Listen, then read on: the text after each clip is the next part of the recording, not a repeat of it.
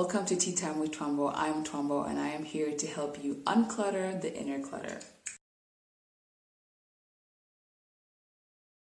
First thing we're going to do is we're going to take it way back into time. Do you remember 2010? What were you doing in 2010? I can remember what I was doing in 2010.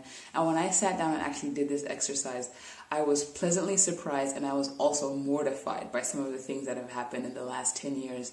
But it was nice for me to go back and think, where was I in 2010 and what was I doing? And it helped me realize how far I've come. And it's really great for this exercise for you to go all the way back to 2010 and think, what was I doing then? And then the next thing you're going to do is you're going to think about what has happened in the last 10 years in terms of your job. What kind of jobs did you work? What kind of career moves did you make that you're happy with and that you were not happy with? What kind of relationships did you have? You know, boyfriends, girlfriends, friendships, colleagues. What was your health like in the last 10 years? 10 years is a long time and is also not a very long time if you think about it. So, what happened within these last 10 years? and what things made you really, really happy and what things made you really, really sad, things that you don't want to go back to. And if you are a person that likes to, you know, write things down on a piece of paper, I love to do that. Please go ahead and write this down. For example, in your job, what kind of job did you make? Did you make any progress? You know, in the last 10 years, could you say you've made the progress that you wanted to make in your job? in your relationships? Could you say that you've made progress in your body, in your health? Have you made progress in your mental health? What has that been like in the last 10 years? Look at it that way. Look at it over this long period of time. Usually we like to think about things in smaller chunks and it's really helpful.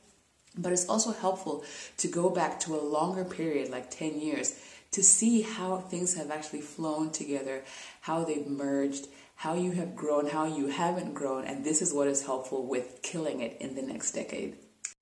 You're to figure out what you should have done more of. Should you have saved more money? Should you have been more outspoken? Should you have asked for more money at your workplace? Should you have been more loving? Should you have spent more time outdoors? Should you have taken care of your health better?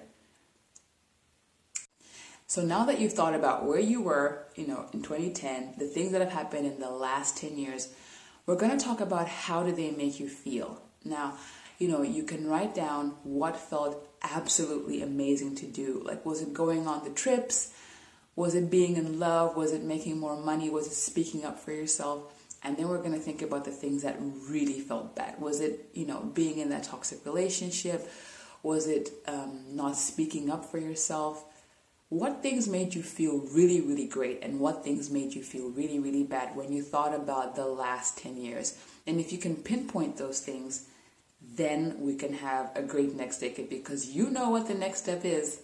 So, looking back at the last 10 years sounds pretty daunting, right? So, what have we done? We have figured out where we were in 2010. We've thought about all the things that have happened in our lives in the last 10 years in terms of your career, you know, in terms of your love life, in terms of your health, in terms of your mental capacity. Uh, you've thought about what felt really good, what you were proud of, what felt really bad, what you don't want to do anymore. And now you can make a little plan projecting into the next 10 years. What do you think you want for the next 10 years? The things that you said you're going to do more of going for more walks, doing more sport, saving a little more money, how are you going to do that in the next 10 years? How much money are you going to save in the next 10 years? Now is the time to make that plan.